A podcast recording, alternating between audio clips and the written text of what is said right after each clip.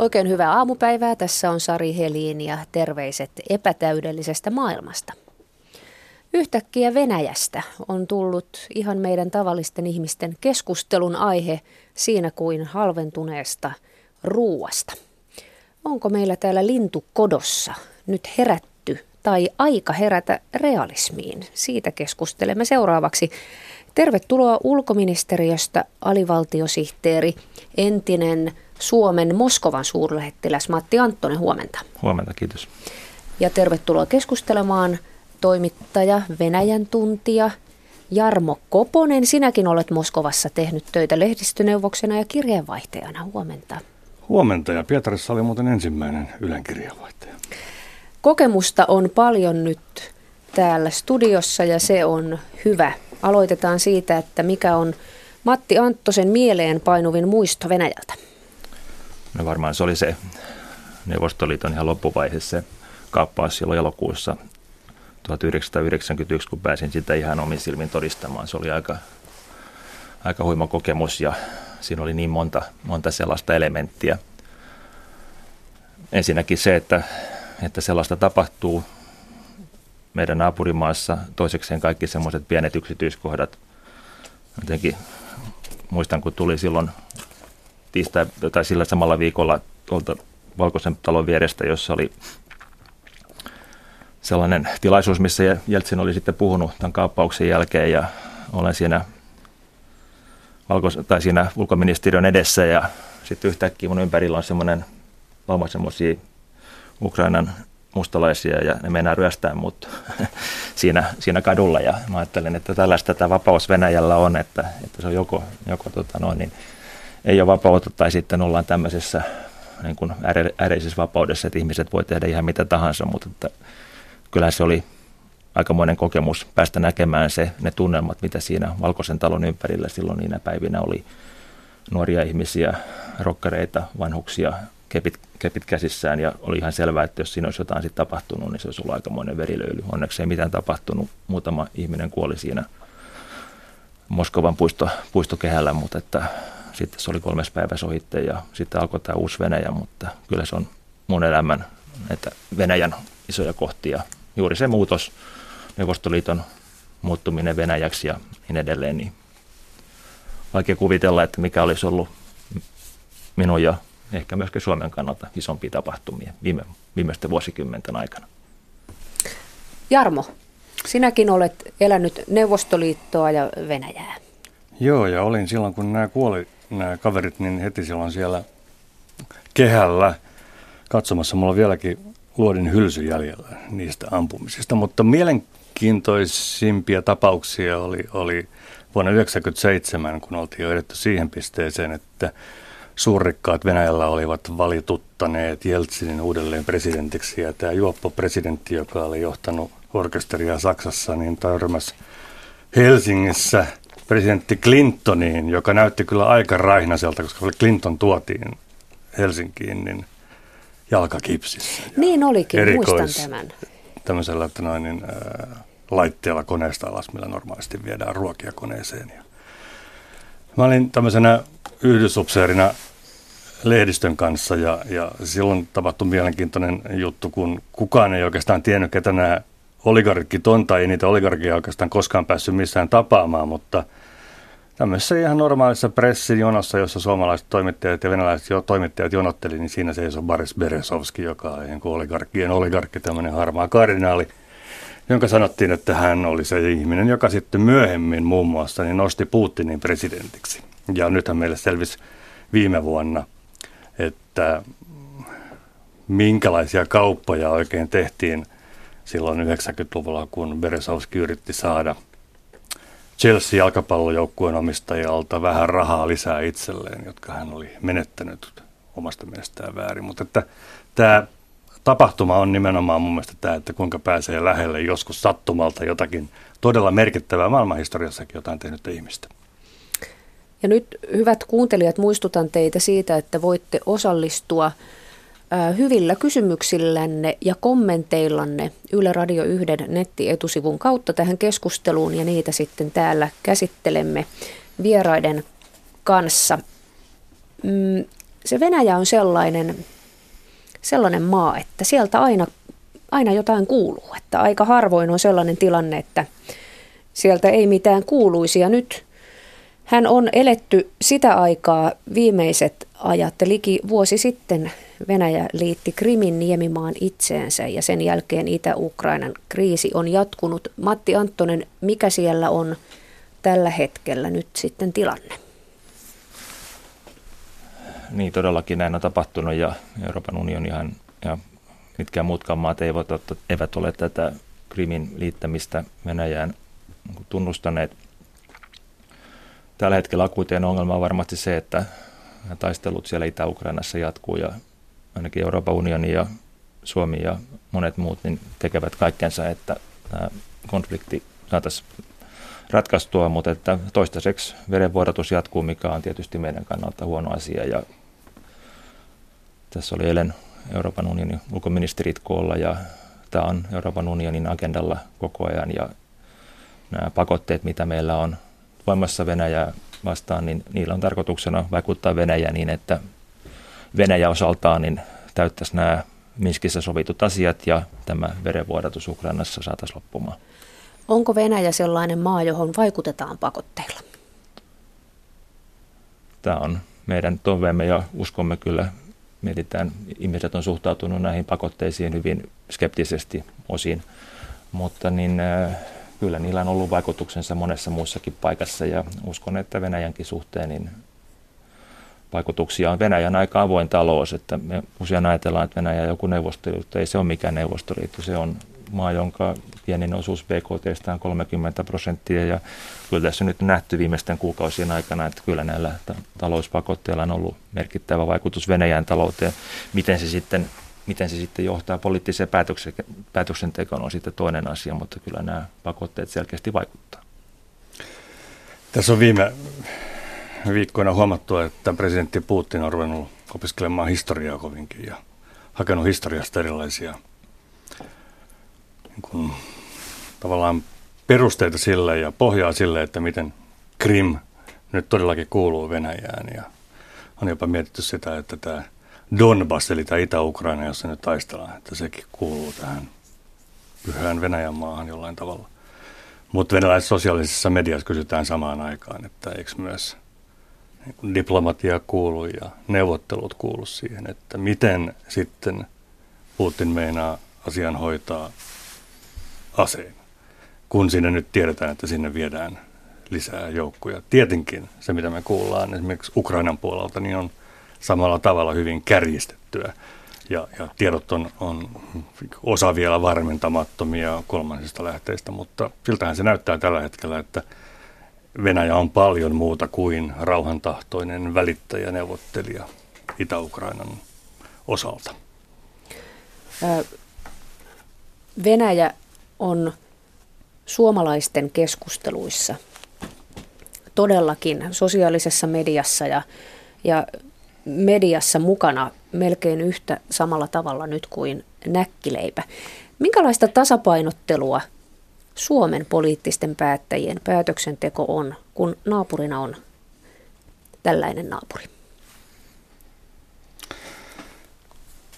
Suomalaiset joutuu hankkimaan tietonsa eri lähteistä ja, ja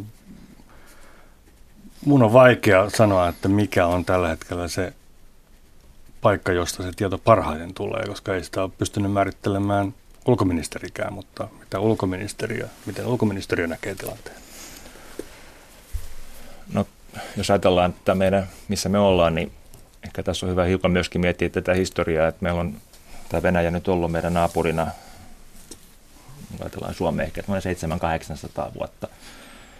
Ja on ollut aika monenlaisia vaiheita tässä ja kuitenkin me eletään todennäköisesti kuitenkin yksi niitä suhteellisen hyviä aikoja edelleenkin, että jos mietitään tätä Neuvostoliittoa, monilla on tämmöistä nostalgiaa tätä Neuvostoliittoa kohtaan, mutta kannattaa kuitenkin muistaa, että se oli varsin aggressiivinen suurvalta, kommunistinen diktatuuri ja silläkin tavalla epästabiili, että se sitten romahti. Eli nämä tämmöiset diktatuurit näyttää aina hirveän stabiileilta just niin kauan kuin ne on hyvin epästabiileja. Eli siinä mielessä nyt tämä uusi Venäjä on kuitenkin niin markkinatalous, venäläinen markkinatalous siinä, missä Brasilia on brasilialainen markkinatalous ja näin edelleen. Mutta kuitenkin yhteiskunta, joka ei ole primääristi nyt kuitenkaan muuttamassa meidän omaa yhteiskuntajärjestystä. Eli, eli siinä mielessä niin kuin Venäjä on kuitenkin naapurina huomattavasti helpompi naapuri kuin, kuin Neuvostoliitto. Eli asiat kuitenkin kannattaa pistää historiallisen perspektiiviin. Sitten jos mietitään tätä viimeistä 20 vuotta, joka meillä on ollut, niin sehän on ollut tietysti aivan uskomattoman hienoa aikaa. Jos ajatellaan vaikka viimeistä vuosikymmentä, niin kun Venäjän talous kasvoi 7 prosenttia, niin olihan se Suomen kannalta hieno juttu. Me varmasti miettii, mietitään näitä investointeja, kauppa, investoinnit kasvu, kauppa kasvu, niitä oli meille valtavasti taloudellista hyötyä. Nyt tämä maisema on huomattavasti synkempi myöskin talouden puolella, että ei ole odotettavissa mitään tämmöistä huippukasvua Venäjällä. Ja, ja siinä mielessä niin kuin Venäjä on taloudellisena kumppanina tulee lähivuodet olemaan meille paljon vähemmän merkityksellinen kuin aikaisemmin. Ja sitten niin nämä niin kuin voimankäyttö Euroopassa niin ei varmasti ole sellainen asia, joka tekee Venäjän kanssa toimimisen helpommaksi, mutta siinä mielessä on hyvä, että meillä on olemassa Euroopan unioni, joka pyrkii luomaan tämmöistä tasapainoa Eurooppaan, pyrkii siihen, että Ukrainan tilanne saataisiin rauhanomaisesti ratkaistua, mutta että kyllä tässä ollaan varmasti aika niin kuin EU-Venäjä-suhteessa niin aika hankaloiden asioiden edessä, mutta että niin kuin historiallisessa perspektiivissä niin kuitenkin eletään suhteellisen hyvää aikaa kaikesta huolimatta. Voiko Suomessa olla oma, oma Venäjän politiikka nyt kun EU, tai me olemme osa EUta? Suomella on aina oma Venäjän politiikka, koska Venäjä on meidän naapuri tästä ikuisuuteen. Se, että sitä Venäjän politiikkaa toteutetaan osin kahdenvälisesti ja osin sitten Euroopan unionin kautta, niin on ihan selvä asia, koska me ollaan Euroopan unionin jäsen. Ja niin sillä tavalla ajatus siitä, että Suomella ei olisi omaa Venäjä-politiikkaa, on ihan absurdi. On tässä 28 vuotta tätä Suomen omaa Venäjä-politiikkaa tehnyt ja ajattelin tehdä jatkossakin sitten tällä omalla pienellä osalla, niin mitä teen, että, että siinä mielessä niin, niin ei kansalaisten tarvitse sitä murehtia. Kyllä, kyllä Venäjä on ulkoministeriön ja valtiohallinnon agendalla. Näitä asioita yritetään hoitaa ja, ja no, niin kohtuullisen hyvin on hoidettu ja uskoisin, että pystytään hoitamaan myöskin jatkossa. Se, että meillä on Euroopan unioni tässä mukana, niin on meidän kannalta tietysti hyvä asia. Se on se meidän arvoyhteisö, joka ajaa niitä samoja arvoja, mitä me halutaan ajaa, vapautta, demokratiaa, ihmisoikeuksia ja siinä mielessä nyt ollaan ihan, ihan hyvässä porukassa. Että muistan aina, kun Yhdysvalloissa niin puhuin siellä paljon tämmöisissä veteraanien tilaisuuksissa, niin ihmiset sitten sanoivat, että, että miten Suomi nyt on menettänyt suverenisuutensa, niin vastasin heille, että miettikää sitä Molotov-Ribbentrop-sopimusta, että kuinka paljon Suomella oli ääniä silloin elokuussa 39 oli nolla ääntä. Jos meillä on nyt 3 prosenttia Euroopan unionin vaikutusvallasta tai mitä se nyt sitten tällä hetkellä on, niin se on muuten ääreisen paljon enemmän kuin se nolla prosenttia ettei tästä Euroopan unionista nyt ihan hirveästi kannattaisi ruikuuttaa, että on, on se kyllä kuitenkin saanut Suomen turvallisuusympäristöön ja muutenkin ympäristöön niin aika paljon hyvääkin aikaiseksi. Ja vaikka ei tässä nyt ole hirveästi kaunistuttu Matin kanssa näiden vuosien aikana, niin meillä on kyllä tähän Venäjä-suhteeseen se etu monen nähden, että me ollaan ollut töissä sekä Neuvostoliitossa että Venäjällä. Tulee pikkasen perspektiiviin myös tähän EU-kuvioon tätä kautta. Mä juttelin viime viikolla vanhan Venäjän kaupan veteraanin ja myös UPMssä johtajana olleen Kari Ketolan kanssa, joka puhuu siitä, että ongelmahan tässä on perinteinen. On siis arvot ja käsitteet, jotka on erilaisia Venäjällä ja meillä Euroopassa. Ja tästä tulee se sekaannus. Puhutaan siis, niin kun kumpikaan ei tunne toisiaan, niin siitä ei sitten synny yhtään mitään. Ja mä luulen, että tämä on se ongelma näille päättäjille, ja sen takia kysyin tätä, mikä on se ulkoministeriön linja, että millä tavalla voidaan lähestyä, koska pitää tuntea se Venäjä, minkä kanssa on tekemisessä. Tavallista kansalaista varmaan hämää se, että esimerkiksi on puhuttu vuosikausia. Ensin puhuttiin demokratisoitumiskehityksestä, sitten ruvettiin puhumaan jopa Venäjän demokratiasta ja ei mennyt aikaakaan, kun tuli suverenni demokratia, joka on sitten jo ihan toinen juttu kuin mitä demokratia ollenkaan. Siis Venäjällä osettiin tämmöinen omanlainen demokratiakäsitys käyttöön. No sitten ruvettiin puhumaan, puhumaan tota, markkinataloudesta Venäjällä ja sitten keksittiin, että eihän tämä mitään markkinataloutta. Meillä on venäläinen markkinatalous. No se on taas semmoinen, että ei sitä vaan kukaan meistä määritellä. Mä kirjasin ylös muutamia semmoisia asioita, että Venäjällä väitetään, että siellä on niin samat instituutiot kuin demokratioissa noin yleensä. Siis äh, parlamentti ja, ja noin, niin, oikeuslaitos riippumaton ja niin edelleen, mutta eihän siellä mitään tämmöistä ole. Käytännössä Venäjä on siis tämmöinen autoritäärinen maa, jossa, jossa niin kuin presidentti johtoisesti päätetään kaikki. Vaalit on kuuden vuoden välein, mutta käytännössä Putin istuu niin kauan kuin hän on hengissä. Mitkään ei viittaa siihen, että mitään muuta tulisi tapahtumaan. Monipuolijärjestelmä on käytännössä Kremlin ylläpitämä. Esimerkiksi näkee jossain television keskusteluohjelmissa sillä tavalla, että Suomi syö ja Vladimir Zirinovski esiintyy jatkuvasti televisiossa. No se, kun Zirinovski pannaan televisioon Duuman kolmanneksi suurimman puolueen puheenjohtajana vauhkoamaan, niin saa Putininkin näyttämään ihan rauhalliselta ja hyvän tuuliselta hepulta. Se on ihan selvää. Se on tarkoitus tällä asialla. Kaikkein pahinta on tietenkin se, että kansalaisyhteiskunta, jonka, puhun, jonka niin kuin rakentamista on puhuttu paljon, niin se on lyöty polvilleen. Se on lyöty itse asiassa, sitä juntataan jo maan sisään. Eli siis käytännössä kaikki on Kremlin hallitsemaa ja valvomaa. Memoriaali, joka on tutkinut Stalinin ajan arkistoja, niin sen oikeuksia toimia vähennetään. Kidotusten vastainen komitea, jonka, jonka noin, niin, joka on tehnyt hirveän tärkeää työtä, niin, niin sen toiminta ollaan lakkauttamassa sen takia, että Tsetsenian itsevaltainen Ramzan Kadyrov on sitä mieltä, että se saa tukea Yhdysvalloista. Jos tähän saisi vähän sen niin kuin tästä Venäjän, Venäjän niin kuin ominaislaadusta, niin varmaan niin kuin mikä tahansa valtiojohto niin mielellään kuvittelee ja kokee niin kuin kaiken, kaiken tota, no, niin vallitsevansa ja hallitsevansa, mutta että Venäjällä on sellainen vanha sanonta, että taivas on ylhäällä ja Moskova on kaukana. Ja niin kuin Venäjän monimuotoisuus on ehkä se, mikä niin kuin jää usein tässä suomalaisessa keskustelussa unohduksiin, että se on valtava iso maa. Mä olen lentänyt aikoinaan niin yhdeksän tunnin kotimaan lennon aika harvassa maassa lennetään yhdeksän tunnin kotimaalentoja. Toki monet asiat on samanlaisia siellä Tyynemeren rannalla, mutta että, että kuitenkin niin, kun Venäjä on aika, siellä on aika monta erilaista aluetta, niin kun puhuttiin tästä Pohjois-Kaukasiasta, mainitsit siitä, niin, niin kyllähän se on alue, jossa tällä hetkellä niin islam on se valtauskonto ja se aika pitkälti niin kun vaikuttaa siihen koko, koko yhteiskuntaan. Siellä on semmoinen viiden 4-5 miljoonan asukkaan alue siellä Pohjois-Kaukasiassa, joka on käytännössä elää aika lailla omien sääntöjensä mukaan. Ja no, niin, sillä tavalla hyvin, hyvin niin kuin erilaista. On vaikea kuvitella, että mietitään jotain Pietaria, joka on hyvin tämmöinen eurooppalainen sivistyskaupunki ja sitten jotain Pohjois-Kaukasia, että on samassa maassa periaatteessa sama lainsäädäntö vallitsee, mutta käytännössä oikeastaan ei se, mikä on myöskin mielenkiintoista, on tämä niin kun, tähän poliittiseen järjestelmään liittyvä niin kun, kyvyttömyys tähän vallanvaihtoon. Mä koitin tämä ohjelmaa vähän valmistautua ja koitin miettiä sitä, että Venäjällä ei koskaan valta vaihtunut vaaleissa. Ja mitä mä tarkoitan on, että, että vallan, edellinen vallanpitäjä on luopunut vallasta ja luovuttanut sen Jeltsin luopuvallasta ja sitten tuli valittua uusi presidentti Medvedev ilmoitti, että hän ei asetu enää ehdolle, jolloin tavallaan sitten valta siirrettiin, niin kuin todettiin, he totesivat ne yhteisellä päätöksellä sitten seuraajalle. Sitten, sitten on ollut toinen vaihtoehto, eli on oltu sitten kuolemaan asti vallassa, niin kuin suurin osa Neuvostoliiton johtajista, tai sitten tehtiin tämmöinen palatsikaappaus, niin kuin Khrushchev erotettiin.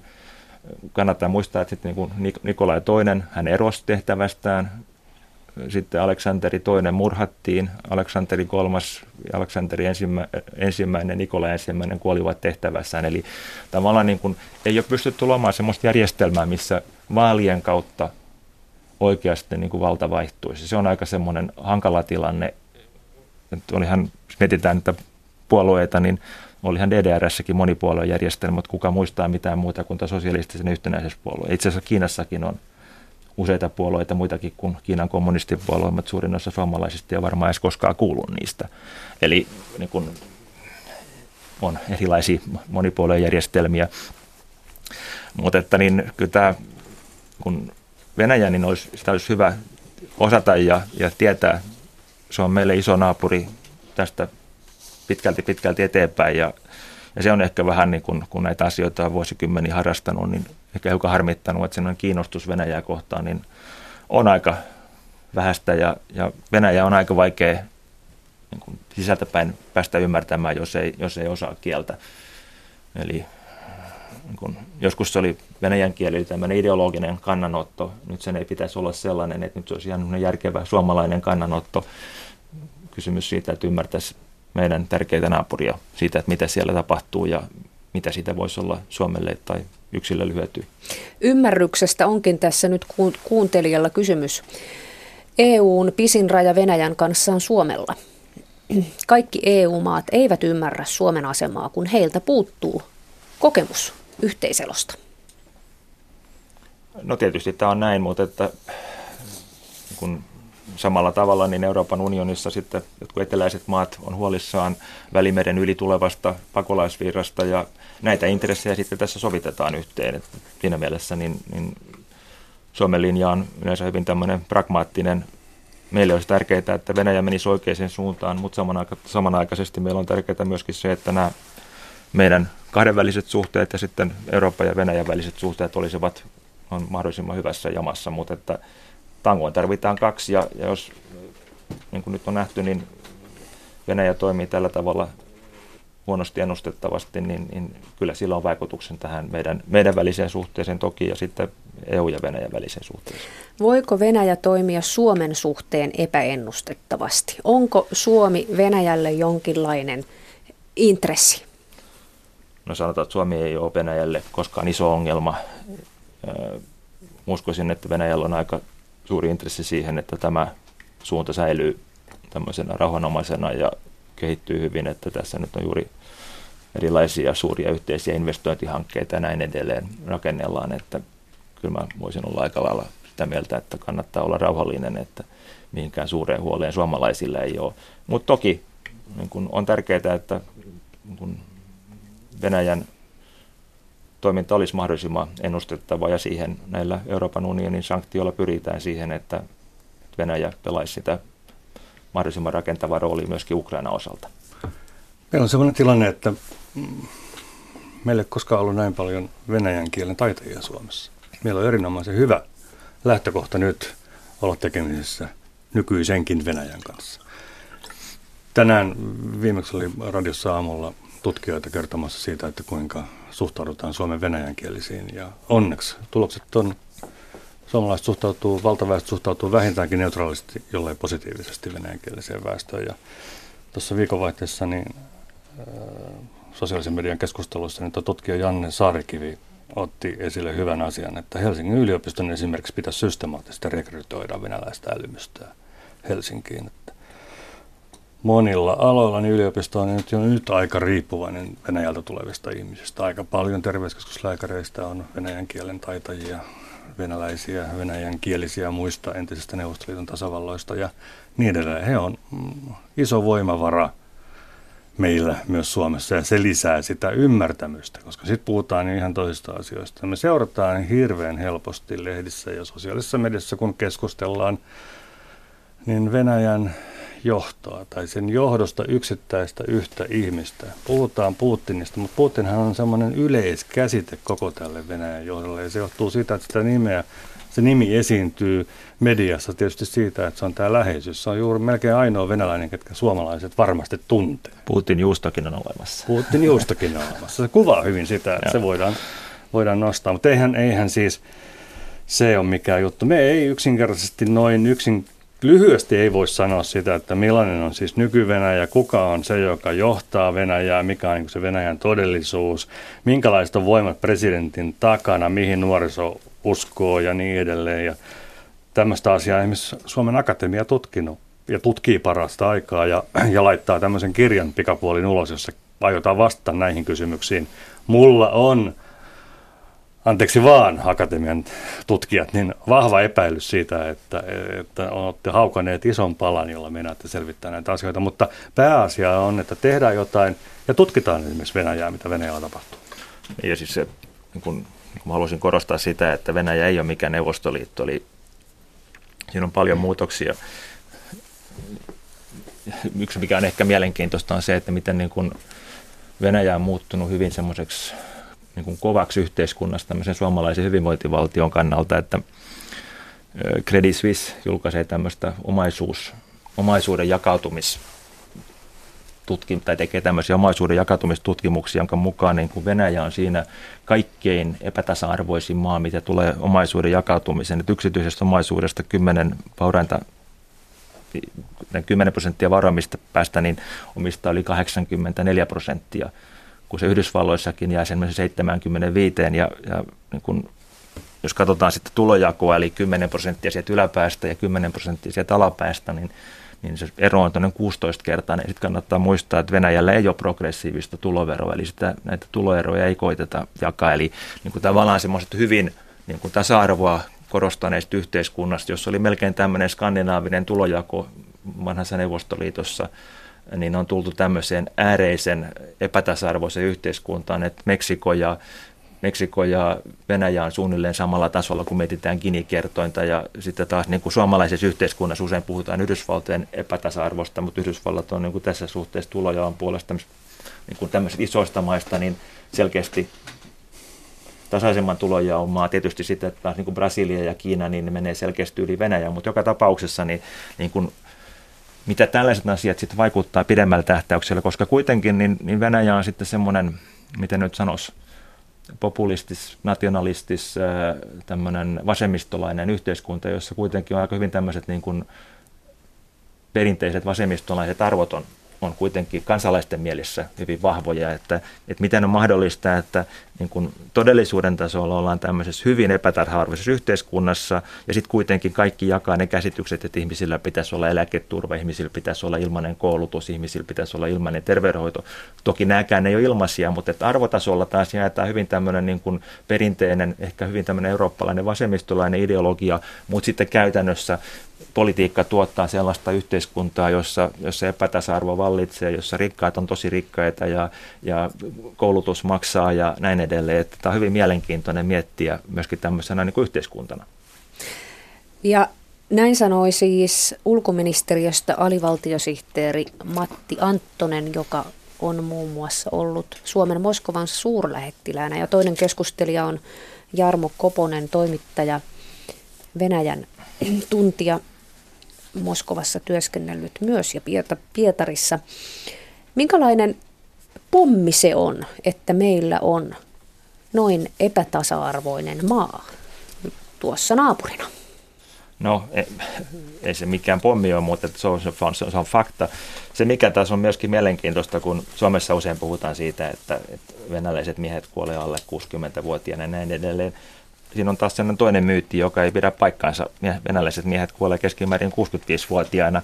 Ää, toki 12 vuotta aikaisemmin kuin keskimääräinen suomalainen mies, eli edelleenkin niin kuin näissä asioissa on, ollaan, on paljon parantamisen varaa. Se, mikä on ehkä paradoksaalisesti Venäjän semmoinen pelastus, on se, että, että 90-luvulla niin Venäjän syntyvyys rajusti pieneni, ja se johtaa nyt siihen, että seuraavan vuoden kymmenen vuoden aikana, niin Venäjän työmarkkinoilla on tulossa ennätys vähän ihmisiä. Eli vaikka talousnäkymät näyttääkin kohtuullisen huonoilta, niin työmark- työmarkkinoilla tilanne voi näyttää itse asiassa aika hyvältä. Eli tällä hetkellä on ennätysalhainen työttömyys, ja kun lähivuosina työvoima pienenee useilla miljoonilla ihmisillä, niin, niin voi olla, että suhteellisen huonollakin talousluvuilla niin, niin työttömyys saadaan pidettyä aisoissa, joka on tietysti yhteiskunnallisesti niin kuin yhteiskunnan stabiiliuden kannalta tärkeä asia, mutta eihän se tietenkään mitään ihmeellistä hyvinvointivaltio sillä perusteella rakenneta, mutta kuitenkin niin ehkä tämä auttaa tämmöisen yhteiskunnallisen stabiliteetin ylläpitämisessä, että kun on alhainen talouskasvu, niin silloin on ehkä hyvä, että työvoimamäärä vähenee ja nuoria ihmisiä, jotka yleensä näitä kähinöitä aiheuttaa, niin on vähemmän olemassa. Hmm. Toi Venäjän kehittyminen sinänsä, se on todellakin iso juttu ja siinä näitä makroekonomian hommia, niin, niin tota, mietitään paljon ja venäläisillä on erittäin hyviä taloustieteilijöitä, ennustajia itsellään, että he tietää kyllä, mihin ollaan menossa. Ja nyt on valitettavasti heidän äänensä on kuulunut aika huonosti.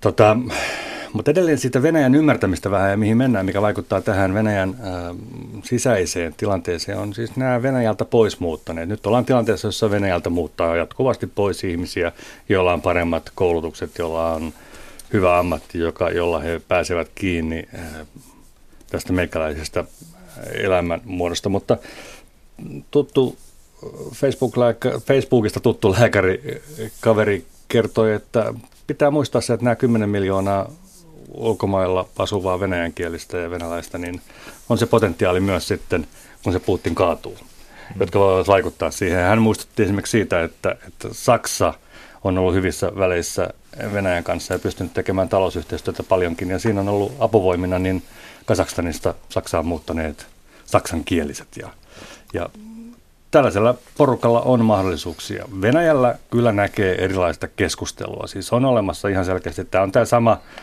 mihin Matti viittasi tämä sanonta siitä, että Moskova on kaukana, niin liittyy siihen, että ihmiset elää ihan toista elämää. On olemassa niin toinen todellisuus, jossa ihmiset elävät sitä omaa arkipäiväänsä. Ja, ja siellä nähdään kyllä tulevaisuus ihan semmoisena mahdollisuutena, ei sitä mitenkään menetä. On vähän, täytyy etsiä vähän toisenlaisia reittejä siihen, että miten päästään siihen tavoitteeseen, joka on ollut. Mutta sitten taas, kun yhteiskunta pyrkii rajoittamaan ihmisten oikeuksia, sensuroimaan asioita tai niin kuin tämmöistä oikeutta ilmaista itseään, niin sitten ruvetaan lähestymään jo itsesensuuria. Ja itsesensuuri on paha, se me suomalaisetkin tiedetään ja muistetaan ja tunnetaan, jotka ollaan 70-luvulla, 80-luvulla ruvettu ajattelemaan. On huomattu, että itsesensuuri on olemassa. Tuota, en malta olla mainitsematta nyt ensi viikolla, anteeksi, niin ensi viikolla Suomessakin on nähtävissä niin Leviathan elokuva, joka on kerännyt palkintoja Yhdysvalloissa. Ja, ja täytyy sanoa, että elokuva on aivan loistava kuvaus siitä, että mikä on Venäjä. Siinä siis tulee tämä pikkupuutin-ilmiö esiin. Siis Venäjä on täynnä pikkupuuttineita ja pikkupuuttinit pyrkii hoitamaan itselleen erilaisia etuja ja siinä sitten pieni ihminen niissä rattaissa niin on, on sitten myös toisten ihmisten armoilla ja elämä ei ole helppoa, mutta että, että se on mahdollista myös kuvata nykyäänkin, mikä se Venäjä oikein on, mikä on korruptoituneen, autoritäärisen, ää, tämmöisen niin kuin sosiaalisen epäoikeudenmukaisuuden tilassa elävän maan ihmisten mahdollisuus etsiä se oma elintilansa. Se on, se on äärimmäisen hienoa. Eli, elintilasta tulee, tulee kysymys kuuntelijalta. Miksi venäläisille tekee niin suurta tuskaa mahtua omien rajojen sisälle ja onko Neuvostoliiton rajat Venäjällä mielessä? Mä ollut se raja, rajakäsite on Venäjällä sillä tavalla hyvin niin kuin, tärkeä. Siinä mielessä puhutaan niin kuin, oikeasti, siis tämä Ukrainahan tarkoittaa, se on siinä rajalla Venäjäksi.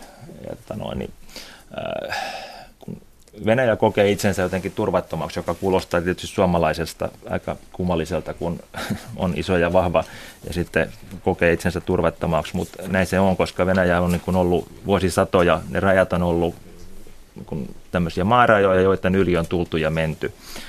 Ja, ja siinä mielessä niin se semmoinen kun huoli siitä, mitä siellä rajan toisella puolella on, niin on, on aika vahva, mutta mä tarttuisin tähän, mistä, mistä puhuttiin tästä, tästä muuttamisesta ja tästä niin kuin tavallaan ulkomaailmasta. Mulle sanoi yksi venäläinen taloustieteilijä, varsin tunnettu hamma, viitsi mainita nimeäni tässä syksyllä, että, että Venäjältä on helpompi muuttaa kuin on muuttaa Venäjää. Eli tavallaan niin kuin, kun neuvostoaikana ihmisten oli pakko olla siellä ja koittaa muuttaa sitä yhteiskuntaa sisältäpäin, niin nyt on paljon helpompi sitä niin kuin kapsakin kiinni ja ostaa lentolippu, kun lähtee, lähtee muuttaa sitä. Tämä on niin kuin tämmöinen älymystön, älymystön piirissä aika, aika vahva ajatus.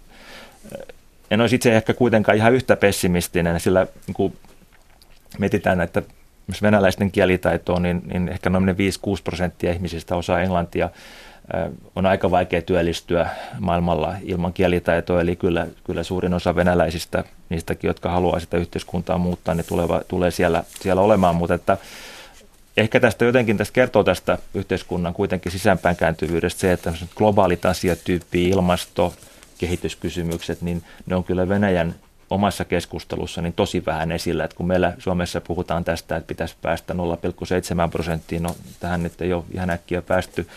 Kehitysavun osalta, niin kuin Venäjällä puhutaan 0,0 jotakin, eli niin kuin tämän tyyppiset asiat, että Venäjällä olisi niin kuin, niin kuin roolia tämmöisten globaalien kysymysten ratkaisusta, niin, niin sitä, sitä on aika vähän. Ja se on tietysti huono juttu, koska Venäjä on kuitenkin primäristi eurooppalainen maa, jonka pitäisi olla aika pitkälti jakamassa niitä samoja huolia ja samoja arvoja kuin meillä on, koska me kuitenkin eletään samalla, samalla maapallolla. Että kyllä tässä on vielä aika pitkä matka ennen kuin me ollaan näissä asioissa niin ihan tekemässä ja ajattelemassa samoja juttuja.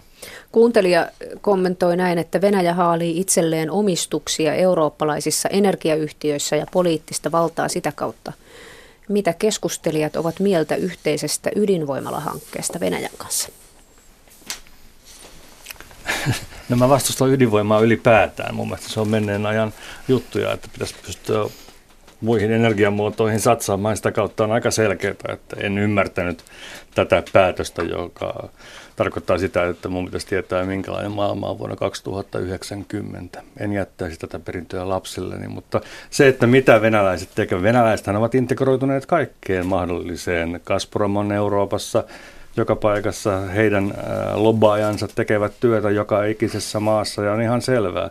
Mutta että kun tehdään näin pitkälle meneviä päätöksiä, ne on isoja poliittisia ratkaisuja ja niistä sitten poliitikot päättävät. Se, mikä on tärkeää esimerkiksi toimittajille, on pyrkii saamaan sellaista tietoa sen poliitikon käyttöön, josta sillä on hyötyä sitä päätöstä tehdessään. Osan siitä antaa ulkoministeriö siitä tiedosta. Joo, siis Venäjähän on tämmöinen niin öljymaa Venäjän viennistä.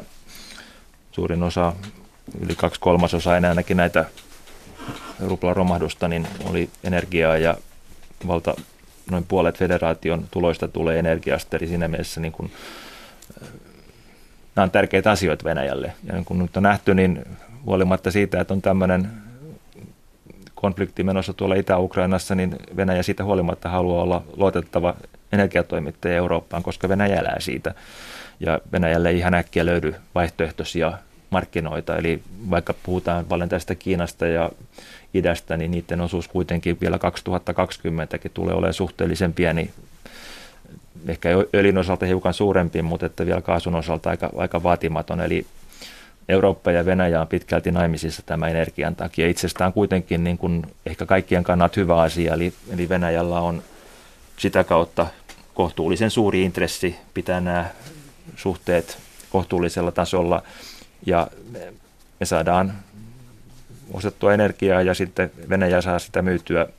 Meidän kannalta on tietysti hirveän hyvä asia, että nyt energian hinta on laskenut, että siihen tavallaan niin kuin tämän energian hinnan laskuun niin Venäjälle ei ole mitään syytä, vaan siinähän on niin kuin markkinavoimat yllä, eli kun Yhdysvallat ja Irak ja monet muut on tuot, lisänneet tuotantoa, niin, niin sitten vähän niin kuin nyt vähittäiskaupassa on nähty, niin kilpailu on, kilpailu on hyväksi, että tässä kilpailu laskee hintoja.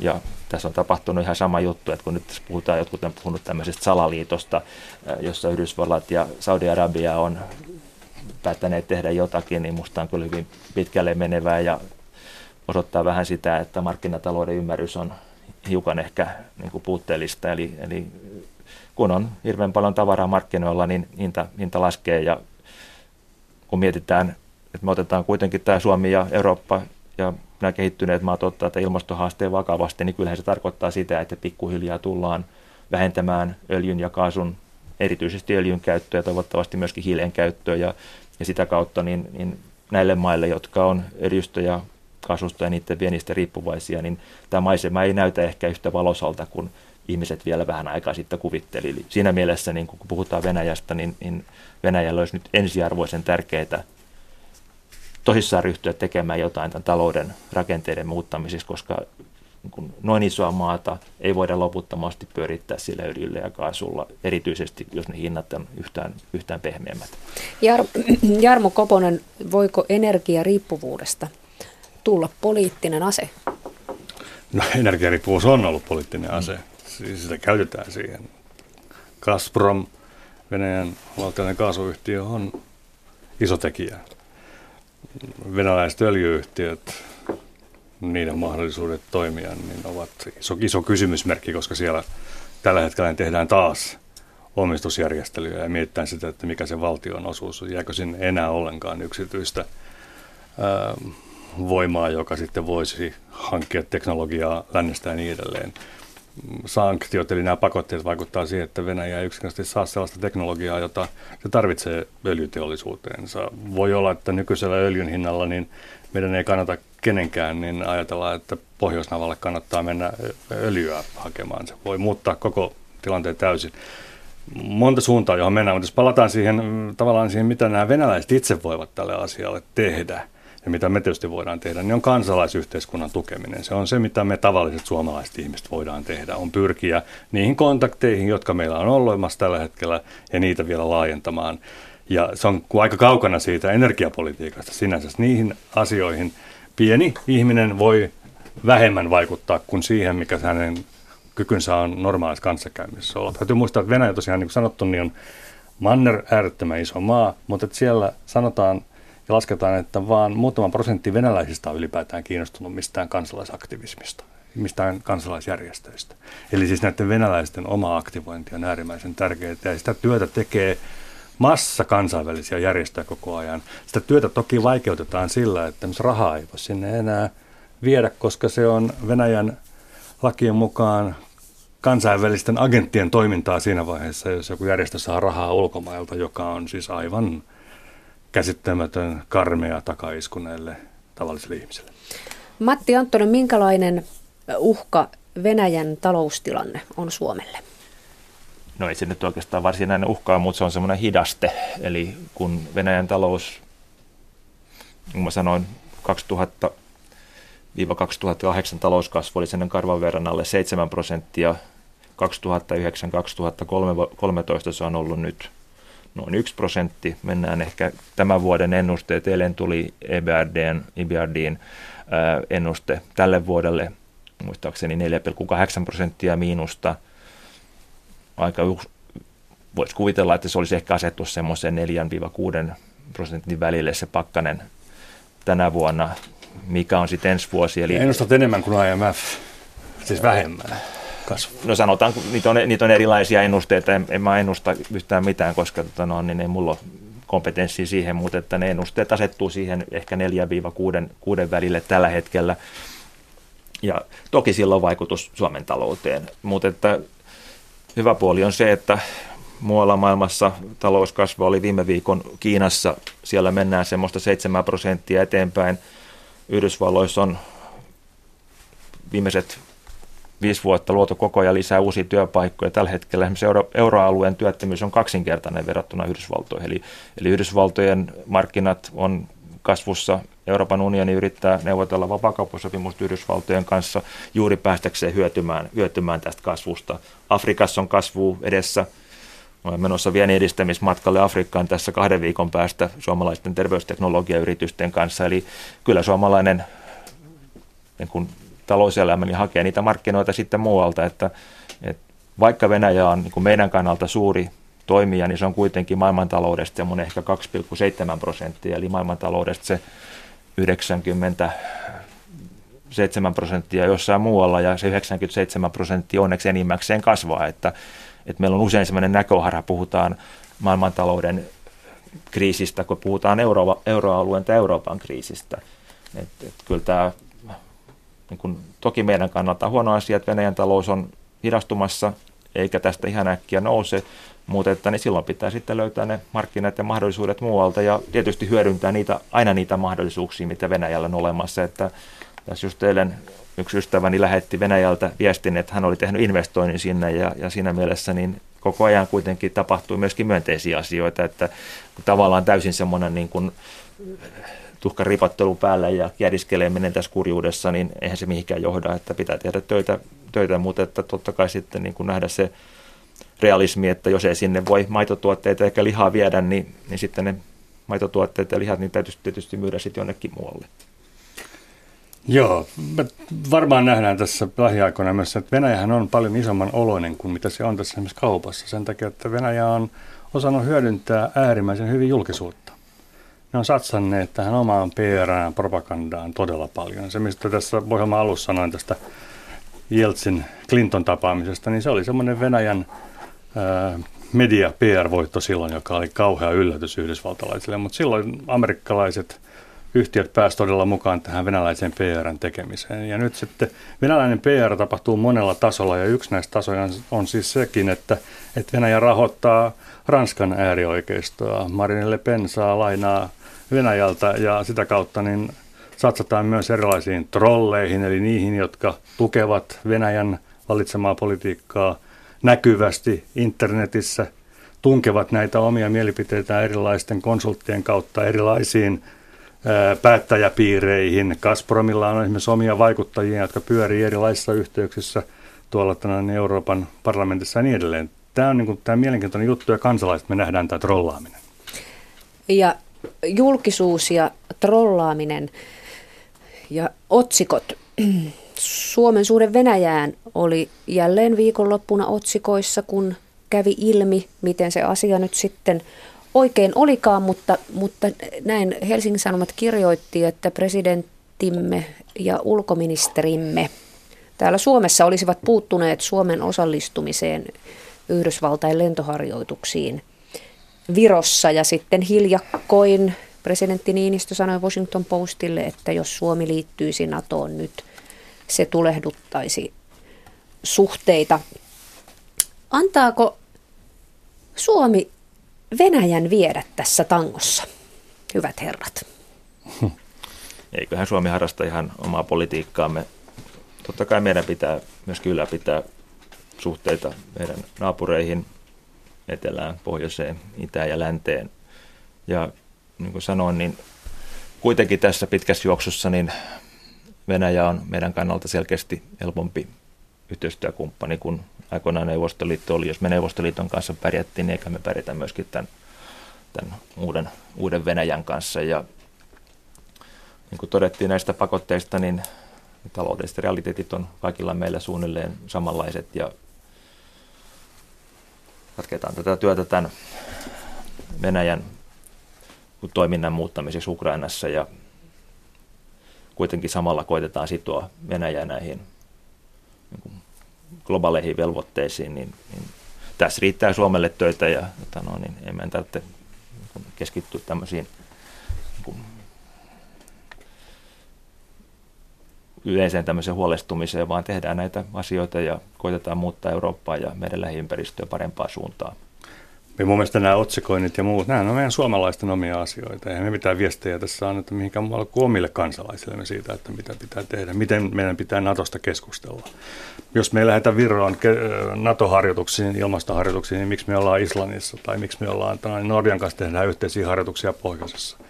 Näistä asioista meidän pitää pystyä itse keskustelemaan. Venäläiset käyttää kyllä kaikki ne tilaisuudet hyväkseen, siis Venäjän mediasta puhun nyt, jotka ne voi kääntää omaksi hyödykseen. Eli siis puhut, NATO on samanlainen asia kuin meille se Putin. NATO on se uhka, joka uhkaa Venäjää. NATO on se ulkopuolelta tuleva. Samaan aikaan he jättää kertomatta sen, että kuinka heillä on erilaisia yhteisiä projekteja NATOn kanssa ja Yhdysvaltojen kanssa ja mitä he on tehneet Afganistanissa ja niin edelleen tietoisesti. Ja tämä on se iso asia, johon meidän pitää törmätä. Venäjän propaganda on äärimmäisen tehokasta. Se tulee olemaan tänä vuonna 2015 vielä parempaa. Pitää muistaa esimerkiksi kaapelikanavissa. Venäjä ihan puhtaasti propagandakanava Russia Today on kolmanneksi suosituin esimerkiksi Isossa Britanniassa.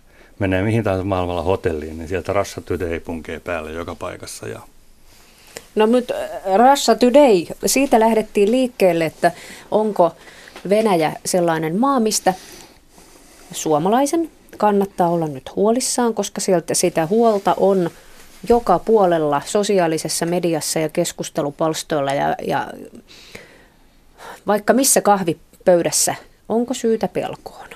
Ei meidän suomalaisten kannata pelätä sitä, missä me ollaan. Me eletään kuitenkin paljon niin kuin paremmassa maailmassa kuin missä meidän vanhemmat ja isovanhemmat eli, mutta meidän olisi ehkä syytä tuntea meidän naapureitamme. Se olisi ehkä hyödyllistä, koska niin kun mitä paremmin tuntee, niin sitä vähemmän on huolissaan. Että, että mä tätä suosittelisin semmoisena yleisenä ohjenuorana, että tässä on itse tehty töitä näiden asioiden kanssa 30 vuotta ja en minä ole huolissani enkä pelkää, mutta että silti on hyvä tuntea tämä naapuri. Nimenomaan. Meillä on ulkoministeriö, joka tietää sen, minkälaista peliä pienen maan pitää pelata diplomaattien saralla. Siellä käydään koko ajan neuvotteluja, keskustellaan, istutaan samoissa pöydissä, ollaan ihan niin kuin pöytäkavereita voidaan vaihtaa mielipiteitä. Sitten taas me median puolella ne tehdään omaa työtä. Me pyritään tuomaan koko ajan esille se, että tämmöinen ja tämmöinen asia on olemassa. Olkoonkin, että välillä ne on rajuja kärjistyksiä ja varsinkin kun puhutaan iltapäivälehdistä, jonka pitää jo myydä joka päivä oma irtonumeronsa, niin ne saattaa näyttää hurjalta, mutta sitten auttaa tieto siitä, että miten nämä asiat on hoidettu, miten tässä on edetty ja miten on tähän pisteeseen tultu, miten media toimii ylipäätään, eli tämmöinen medialukutaito, tämmöinen propagandan suodattaminen, joka on ihan joka päivästä. Me jokainen ihminen huomataan se, että me voidaan esimerkiksi olla lukematta mainoksia, jotka tulee meille internetissä tai muualla vastaan. Me vain yksinkertaisesti jätetään ne lukematta, mutta me löydetään ne mielenkiintoiset asiat itsellemme sieltä. Venäjän tutkijoita, Venäjästä kirjoittavia toimittajia, Venäjän kanssa tekemisissä olevia ihmisiä pitää haastaa koko ajan kansalaisten pitää haastaa heitä, koska he uppoutuu siihen omaan maailmansa hirveän helposti. Sen takia, että Venäjä on niin moniulotteinen, sitä ei voi yksiselitteisesti kertoa. Tunti on aika, joka ei riitä kuin hieman raapaisemaan ihan kevyesti pintaa voitaisiin jatkaa varmaan vaikka kuinka kauan tästä. Ja sitten ehkä se on niin myöskin tärkeää, että on hyvä ymmärtää Venäjä tässä globaalissa kontekstissa. Kun Suomen kannalta Venäjä näyttää aina hirveän suurelta, niin, niin kuin globaalissa kontekstissa Venäjä taas ei ole semmoinen niin kuin valtavan suuri. Toki se on suuri eurooppalainen maa ja se on maantieteellisesti valtavan suuri, mutta sitten kun puhutaan näistä suurista talousmaareista, niin Yhdysvallat, Euroopan unioni ja Kiina on taas sitten ihan omassa kokoluokassaan. Et Venäjä on niin kuin tämmöisenä globaalina taloustoimijana taas huomattavasti niin kuin pienempi. Se on semmoista niin kuin koko luokkaa Brasilia, Kanada, Intia. Ja, ja siinä mielessä niin sitten taas niin kuin tässä, tässä kontekstissa niin se näyttää varsin erilaiselta. Ja se, se tässä suomalaisessa keskustelussa myöskin jää usein, että, että Venäjä niin kuin haluaa miettiä itseään tämmöisenä globaalina isona toimijana ja, ja niin kuin se kun meillä se nähdään vaan niin kuin pelkästään helposti tämmöisenä Suomen naapurina. Mietitään näitä niin sanottuja niin kuin sortovuosia tuossa sata vuotta sitten, niin siinäkin oli pitkälti kyse siitä, että Venäjä halusi, halusi muuttaa omaa järjestelmäänsä ja se semmoinen Suomen erityissuhde silloin niin kuin keisarivallan aikana niin sopi huonosti tämmöiseen moderniin yhteiskuntaan ja siitä oli kyse, ei pelkästään siitä, että koko suuri Venäjän valtakunta olisi erityisesti halunnut kurittaa Suomea, vaan se oli semmoista politiikkaa, mitä harrastettiin kaikkialla. Ja siinä mielessä niin kuin se Venäjän, Venäjän näkeminen myöskin tässä globaalissa kontekstissa on aika hyödyllistä. Mutta eikö tietysti nämä viimeisimmät Suomen sotien ajat leimaa katsettamme Venäjään. Ilman muuta, joo. Pitää niin muistaa se, että todellisuus on paljon kurjempaa ja hurjempaa kuin koskaan esimerkiksi Iltasanomat tai Iltalehti pystyy kertomaan, mitä Venäjällä tapahtuu, mutta ei siitä olekaan kysymys. Meidän pitää se pystyä tosiaan suhteuttamaan siinä meidän omassa ajattelussamme nykyaikaa. Me eletään sellaista ajankohtaa, jolloin maailma on paljon pienempi siinä mielessä, että meillä on mahdollisuuksia törmätä ihmisiin venäjän kieleen ja venäjänkielisiin ihmisiin ympäri – maailmaa ja sitä kautta niin tämä ei ole, voi olla tämmöinen raja-ajattelu. Ei voida olla, niin kuin me ei ole samassa tilanteessa, kun oltiin sotien aikana, jolloin 30-luvulla oli luotu tämmöistä uhkakuvaa, voimistettu sitä. Niin me ei ole samanlaisessa tilanteessa nyt, eikä sitä toivottavasti tule. Mun mielestä, mun mielestä että no, niin ihmisten pitää kyllä niin kuin pystyä ymmärtämään ja erottamaan näitä asioita, että mitkä asiat korostuvat. Sotilaallinen uhka, niin sehän on tietenkin fakta, että tämmöinen tilanne on kärjistynyt selkeästi siitä, mitä se oli muutama vuosi sitten. Tähän me lopetamme. Kiitoksia Jarmo Koponen ja Matti Antti.